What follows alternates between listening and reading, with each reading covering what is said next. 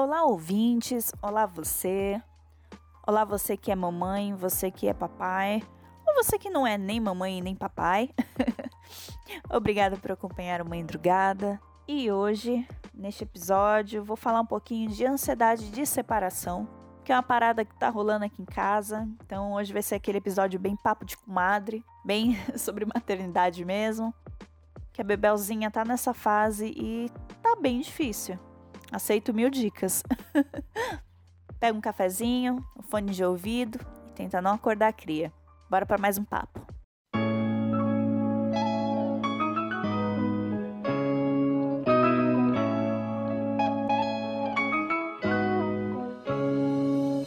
Cara, a Bebel tá com ansiedade de separação.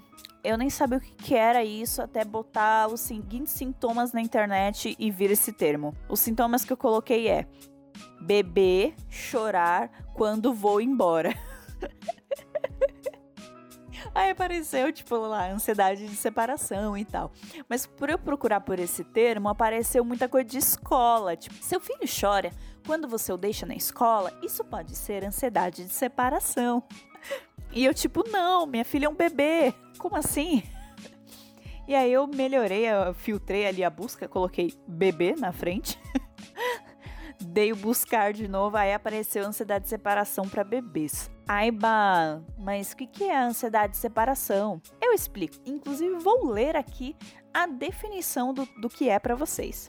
Ansiedade de separação é o nome atribuído ao sentimento de uma criança quando ela nota que está afastada dos pais, ainda que seja por poucos instantes. Ela faz parte do desenvolvimento e costuma ter seu pico entre o décimo e o décimo oitavo mês de vida. A Bebel tem oito meses, mas como sempre, ela é precoce. O início, no entanto, pode ser bem antes, a partir do quarto mês, não tão precoce. Quando o bebê começa a perceber que a mãe é uma pessoa distinta dele, apesar de depender dela inteiramente, isso se transforma em um temor que ela desapareça ou abandone. Pam, pam, pam. Se ficar muito tempo longe da mãe, pode até apresentar alguns sintomas como falta de apetite, irritação ou mesmo um leve resfriado. A Isabel dá check em todos os sintomas. É, é ridículo. Acho que ela só não pegou o resfriado, porque ela toma, né, o aditivo, né, a vitaminazinha dela, mama no peito, aí por isso que ela não tem o resfriado, cara. Aditivo e mamar no peito.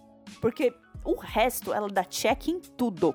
Falta de apetite. Ela é a menina mais difícil para comer da história. Não tá comendo direito. Esse se ficar muito longe da mãe, eu não sei como interpreto isso, porque estamos quarentenados e eu não saio de perto dela. Só que eu trabalho, eu tenho um, período do meu dia que eu trabalho fixo. Ela me vê trabalhando. E isso ajuda. Mas a gente fica distante realmente. Então, às vezes, ela fica, tipo, é, fazendo barulho pra eu olhar para ela, fazendo gracinha pra eu olhar para ela. Ela tenta chamar minha atenção de várias formas. Inclusive, eu tô quieta. Se eu começo a falar do nada, que é quando eu entro em reunião, mas, tipo, o bebê não sabe. Ele, ele só viu que eu fiquei quieta por horas e comecei a falar, né? Quando eu começo a falar, ela começa a berrar junto.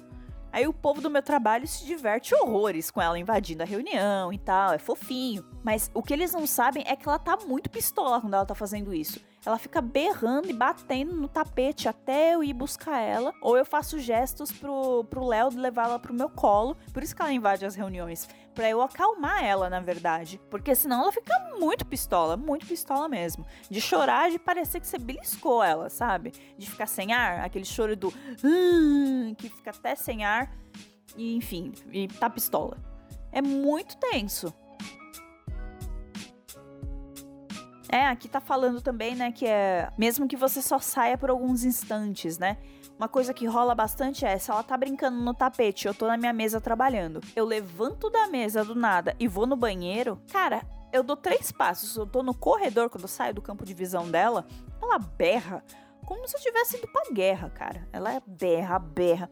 Aí eu tenho que ficar falando com ela até chegar do, no banheiro, tipo, tô aqui, eu não vou embora, calma. E pra ela ouvir minha voz, mas geralmente não adianta. Ela continua só muito brava. E aí, quando eu volto pro campo de visão dela, geralmente o pai dela tá calentando ela para tentar fazer ela parar de chorar. Quando eu volto pro campo de visão, ela olha para mim e aí vem pro meu colo direto.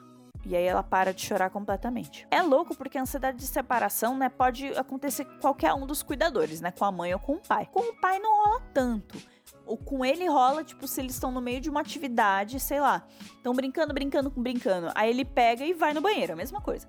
Aí ele bota lá no chão e ele, ele tá avisando, porque, né?